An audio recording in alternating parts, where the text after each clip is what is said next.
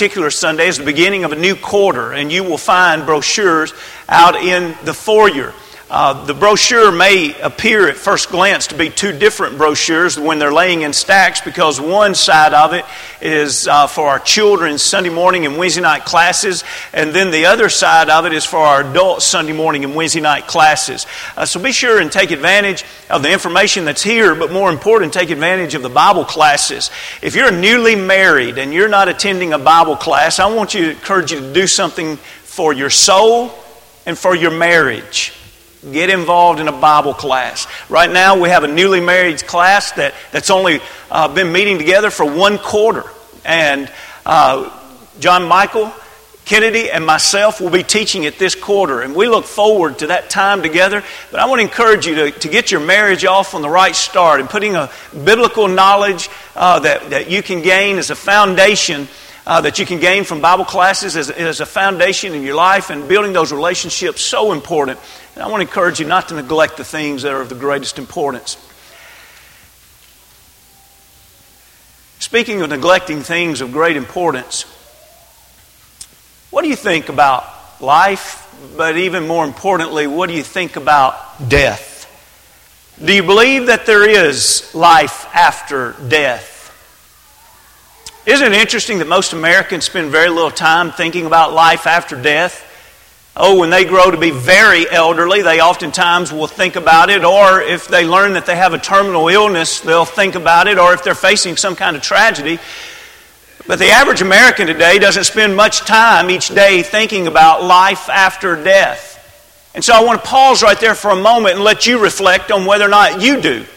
And then let's ask this question Is it wise? If you reflect very little on life after this earth, is it wise that you reflect very little? Would it affect your faith if you reflect very little? If we were to look at individuals that had strong and enduring faith, and we looked at individuals that were lukewarm and struggled, do you think that one would think much about the afterlife and one would think very little about the afterlife? As we begin a lesson this morning, it's really just the introduction to tonight's lesson. And then this will be the beginning of a couple of more sermons where we're going to be immersed into victory. We've been looking for 12 months now at the theme of immersed, and we want to plunge our lives into victory. But we need to define victory. Wouldn't it be a shame if we were moving towards something that we thought was victorious, but the reality was it wasn't a victory at all? And wouldn't it be ashamed if we didn't realize it until we had stepped over on the other side and it was too late to make any changes in our life? You see, this idea of questioning life after death, it's not anything new. You remember thousands of years ago, Job asked the question if a man die, shall he live again? And we see in the catacombs the results of early Christians that went through tremendous persecution. And yet they seem to have a greater certainty about life after death than Job did. But of course, they had gotten to know Jesus, the one who died and was buried and was resurrected. And so they were able to speak with certainty because of their faith about their deceased loved ones. In other words, individuals were tortured, eventually martyred. And then, when they were buried, now picture this it's your relative, you're taking them to the grave. What are you going to inscribe on their stone? Is it a loss? Is it a defeat? They've died because they were doing right. They died because they were living for the Lord. Notice, they spoke with certainty of life and of peace and of rest and of victory. Here's just a few that you can read if, if you pass through the catacombs. Describing a brother, he says Paulus was put to death and tortures in order that he might live in eternal bliss, believing there was something much better on the other side than that that killed him on this side. Speaking of a sister, Clementa, tortured, dead, sleeps, will rise. And speaking of Constans, who apparently drank some poison that he was forced to drink, but yet it didn't kill him, or at least not quickly enough, Then a sword was thrust through him, and so his epitaph reads The deadly draught dared not present to Constans the crown which the steel was permitted to offer. The crown here is referring to victory, the crown of victory. Saying the poison wasn't able to bring it, but the sword was able to bring victory. Do you think of death in that particular way? And then we read of six others on this next slide that it speaks of death, of the sleeping place, laid here to sleep, sleeps in Christ, in peace, in the peace of Christ, a sweet soul, in the place of refreshment. Notice again how certain the belief is that there's life after death and that there's victory, that there's a reward, that there's something good after this. And finally, we'll look at Alexander. It said, In Christ, Alexander is not dead, but lives. Now, they had buried him, he had been tortured to death, but yet they described that he was still alive. One who lives with God, who was taken up into his eternal home. Now, let me ask probably what is an obvious question, or at least the answer is obvious. Where did they get this? Where did individuals get the idea that there was something so wonderful after death? Where did they get the idea that they could live with God, that they could have a crown of victory, that they could be at peace, that it's just a, a wonderful rest and sleep until that great and final reward? Where did they get this? Didn't they get it from the same book that you and I are holding right now? For just a moment, and I don't know how this will strike you, but as I was studying this this week, it kind of made a little bit of a cold chill go down my spine as I thought the men and women that had such strong convictions in time of adversity, they were reading the very same words of our Lord that I'm reading. Have these same words convicted you in the same way that they convicted those early Christians? Let's read a few of the words that no doubt they would have known because they referred, it appears, in their statements to these particular passages. Let's look at Philippians, the first chapter. Let's look at Philippians, the first chapter. Did not what we've just have read referred to Philippians 1? And we'll read verse 21 and then 23, where Paul says, For me, for to me to live is Christ and to die is gain. For I am hard pressed between the two, having a desire to depart and be with Christ, which is far better. Do I share that same faith? Do I really believe that to die would be a gain for me today as a faithful Christian? Would I share that faith with Paul that says, Oh, you're asking me which one I want? Oh, that's such a hard thing. Because I believe that if the Lord allowed me to live 2012, I'd be able to touch some souls in Mount Juliet. I believe that I'd be able to help bring some people to Christ. And so I want to live so that I can grow the kingdom. But personally, if you're going to press me, I'm going to have to tell you personally, I want to die. Because I realize that I would go on to be with my Lord. No wonder the catacombs read as they do if we shared the faith that is presented to us in the Scriptures. Let's back up to 2 Corinthians 5, the text that was read, which, by the way, as I've already mentioned, tonight we'll come back and develop this text thoroughly and we'll really key on the idea. We just uh, read Paul say in Philippians 1 about departure. The idea of departure is a strong word and description of leaving this earth. And we'll talk about that tonight, especially from 2 Corinthians 5. But I'd like for you to think about here uh, where we are in this introduction to this lesson right now, this morning. Look in verse 6, 7, and 8. And let's think about what is it that they read that made them have such belief and faith and conviction about the afterlife. Look at verse 6 of 2 Corinthians 5. So we are always confident. Notice how we're going to read the word confident at least twice. We are always confident, knowing that while we are at home in the body, we are absent from the Lord. For we walk by faith, not by sight. Now think of those first century individuals that they watched their loved ones uh, be murdered. and yet they didn't live by sight because by sight it appeared that they were defeated. They lived by faith, knowing that they were not defeated, that they had won.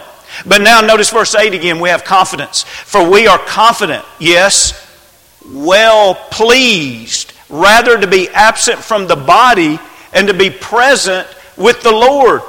And so now he writes about this confidence. We realize that there is something waiting on us to be in the presence of the Lord that's not the same that we enjoy right now. In other words, hopefully this room is full of individuals that say, I'm close to Jesus right now. But, the, the, but Paul and the New Testament writers were confident that there was a presence that we were going to enjoy to be with God that was far better than the absence that we experience right now. And then here is something that I really need to take with me and meditate upon and mull this over. He not only said confident in verse 8, but he said, yes, well pleased. Is it well pleasing to you to think about dying and being absent? Maybe some of you can think about a time when you bought furniture and you thought, wow, I am really well pleased with this furniture. Or maybe you, you bought some clothing. And, and when you tried it on and, and, and, and you looked at it and you said, I'm really pleased with this. Maybe you bought a car and you remember driving down the road and just kind of looking at the car and enjoying the ride of the car. And maybe, maybe you just thought to yourself, I'm really well pleased with this car. What is it that you can honestly say, I am really, really well pleased with this. Can you look at dying and stepping into eternity, and can you honestly say with confidence right now, I am well pleased with that? How did these individuals have such faith to inscribe these things in the catacombs? They read the same scriptures we read. And if we don't arrive at the same conclusion, it's not because the scriptures have changed or lost its power. It's because we don't believe what God offers us. Our struggle is we too often make this world our home. We put our roots too deep, we put our pleasure too deep, we allow this to overcome our heart. And the plea all through the scriptures is to get us to lift our eyes and see what is coming because it's so much better. Can you imagine a place like Revelation 21 where in the first few verses he talks about the old heaven and earth being passed away and the new Jerusalem, the new heaven being come? And, and notice verse 4 in Revelation 21 and God will wipe away every tear from their eyes. There shall be no more death nor sorrow, nor crying. There shall be no more pain, for the former things have passed away. Can you imagine a place where there's no hospitals, no cemeteries? Can you imagine a place where there's never a need for a Kleenex? No one's ever shedding a tear or having a runny nose? Can you imagine a place where everything is being taken care of by God in a perfect like status? And can you imagine saying, No, I'd rather stay on this earth. You know, there's just so much pain here. There's so many losses here. There is so much sickness here. A lot of hospitals, a lot of funeral homes, and they seem to always be the busiest places in our community. I'd rather stay here. Friends, we're not thinking clearly if we state that. We haven't opened our eyes, or maybe just the opposite. Maybe we need to close our eyes and live by faith. And I'm not talking about blind faith. I'm talking about faith that has substance and evidence that's revealed to us by God. What are we living for? I like the quote by Aristides. In, is in 125 AD, and Christianity was new to him. He was a Greek. And I want you to imagine here's this individual that wants to describe to a friend this newfound religion, new for him. And he writes this letter to his friend and he says, If any righteous man among the Christians passes from this world, they rejoice and offer thanks to God, and they escort his body with songs and thanksgiving as if he were setting out from one place to another nearby. That's what we want to look at more tonight. What is it that Christians understand about this word departure? That it's not something negative, but that it's something beautiful. What is it about this departure that is something that you celebrate? And it's not that we ignore the fact that along with death for the survivors comes grief. But it is the realization that it is a mixed emotion, and the greatest emotion for Christians that have passed on is the celebration. That's why in Psalms 116 and verse 15, the psalmist can say about our Lord, precious in the sight of the Lord is the death of his saints. Friends, he's not pulling our leg and he's not dealing in a callous way with us. He's revealing the truth. You want to see something precious? See a man or a woman that have lived their life as a saint of God, and when they die, they pass on to the other side. And the one who knows the other side far better than us says, That's precious. That's precious. Maybe we don't like to accept at times just the real facts. What do we have in common with all of those in the first century? What do we have in common that person that lives on the left of us and the right of us? What do we have in common with the neighbor that lives across the street or across the ocean, the other side of the world? What do we have in common? The mortality rate. It's always been 100%.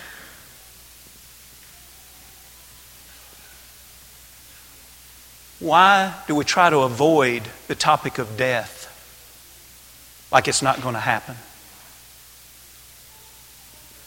Why do we try to avoid it as if it won't impact me? When the reality is, Jesus Christ came to this earth to give us a solution to this mortality rate. It's not that he took death away, but interestingly, he took death and he died to offer life. I'd like to close this lesson, if you will, by us going to two passages. Uh, we're going to skip a slide and let's go to Hebrews, the second chapter. Hebrews, the second chapter. We've got to mention these quickly. And again, this is just the introduction for tonight's lesson when we'll go back to 2 Corinthians 5 and, and to see about this departure. Everything we're saying this morning is getting us ready to study about that departure. And, and look in, in, second, in Hebrews, the second chapter. Notice verse 14. Inasmuch then as the children have partaken of flesh and blood, that's you and I, we are flesh and blood. He, talking about Jesus Christ himself, likewise shared in the same. He came to this earth and he became flesh and blood. That through death, that's his death, he might destroy him, that's destroy Satan, who had the power of death, that is the devil. The devil has used death as his tool. He would love to destroy mankind. He's our enemy. But notice when Jesus came to die, he came to die for it to be a benefit for us. And so verse 15 describes that benefit. This is beautiful.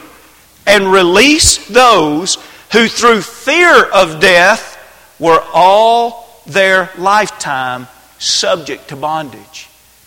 Without Jesus Christ and without his death, we are subject to the bondage of sin.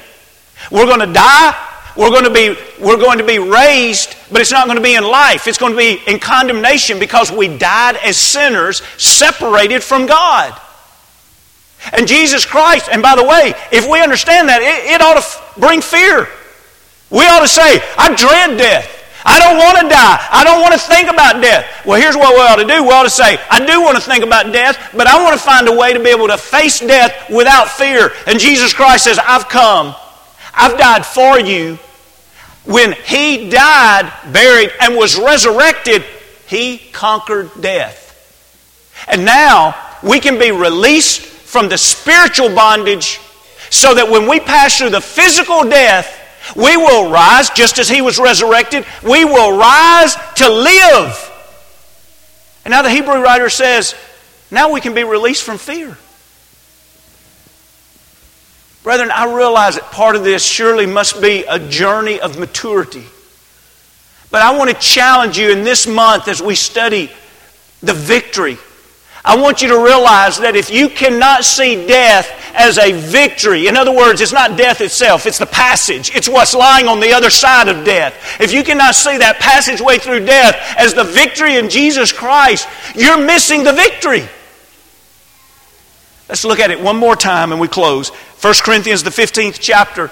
In just a few verses' time, I don't guess anywhere in the Bible the word victory is used more often in just a few verses' time than this. And I want you to notice how it's everything about what we're talking about because that ultimately is the victory.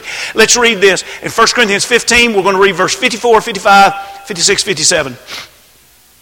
So, 1 Corinthians 15. So when this corruptible has put on incorruption, and this mortal, remember we talked about immortality, right? This mortal has put on immortality then shall be brought to pass the saying that is written Death is swallowed up in victory.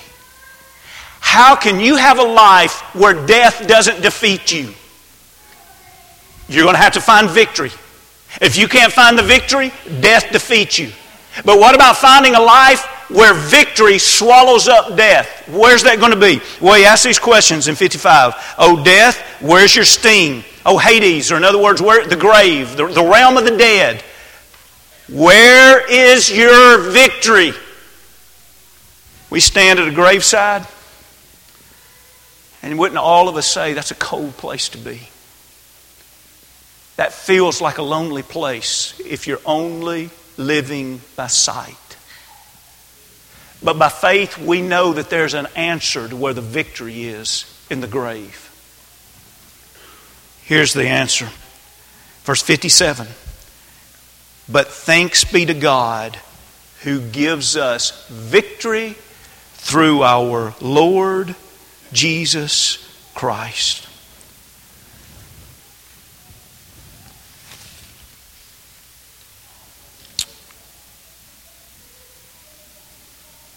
Florence Chadwick was an amazing swimmer. She'd already swam the English Channel both ways. And in 1952, she decided she wanted to swim from the Catalina Islands off the Pacific Ocean all the way to the mainland of California. She had been swimming for 15 hours with boats by her side, and one of those boats was her mother. She told her mother how tired she was, that she couldn't make it, and her mother told her how close she was, and she could. But you see, it had been very rough weather where it had been cold the entire time and foggy. All she could see was the fog, at times so thick she could not even see the boats that were beside her. The mother is urging her, You're close. And finally, she says, in exhaustion, I quit. They didn't reach for her until she literally quit swimming. And as she was sinking, they picked her up. They brought her into the boat. And she realized she was only a half a mile away. The next day in a press conference, she said, All I could see was the fog. I feel certain that if I could have seen the shore, I would have made it. What do you see? All Satan wants us to see is the fog. The Lord wants us to see the shores of heaven. I hope today and tonight and next week, I hope our study in the Word of God will lift our eyes so that we realize it's real. Eternity, heaven, the victory. Brethren, it's more real than the, the floor we're standing on. It's more real than this building. It's more real than your life itself because all this stuff is temporal and it's eternal. Can you see the shores of heaven? And if not, don't be satisfied until you can. Because when we see the shores, the departure is a blessing. This morning, where are you in that journey? If you haven't begun the journey, we'd love to help you. If you're ready to be immersed into Christ, we'd love to assist you in that. If, if you have questions and you don't really know where to begin, we'd love to assist you in that. Maybe you've begun the journey and you've lost the way and everything seems foggy. We'd love to help you come back if you're ready to confess sin and pray forgiveness or if there's anything that we can do. All we are is we are children of God walking toward that heavenly side. And if we can help you in that, we'd love to. Come as we stand and as we sing.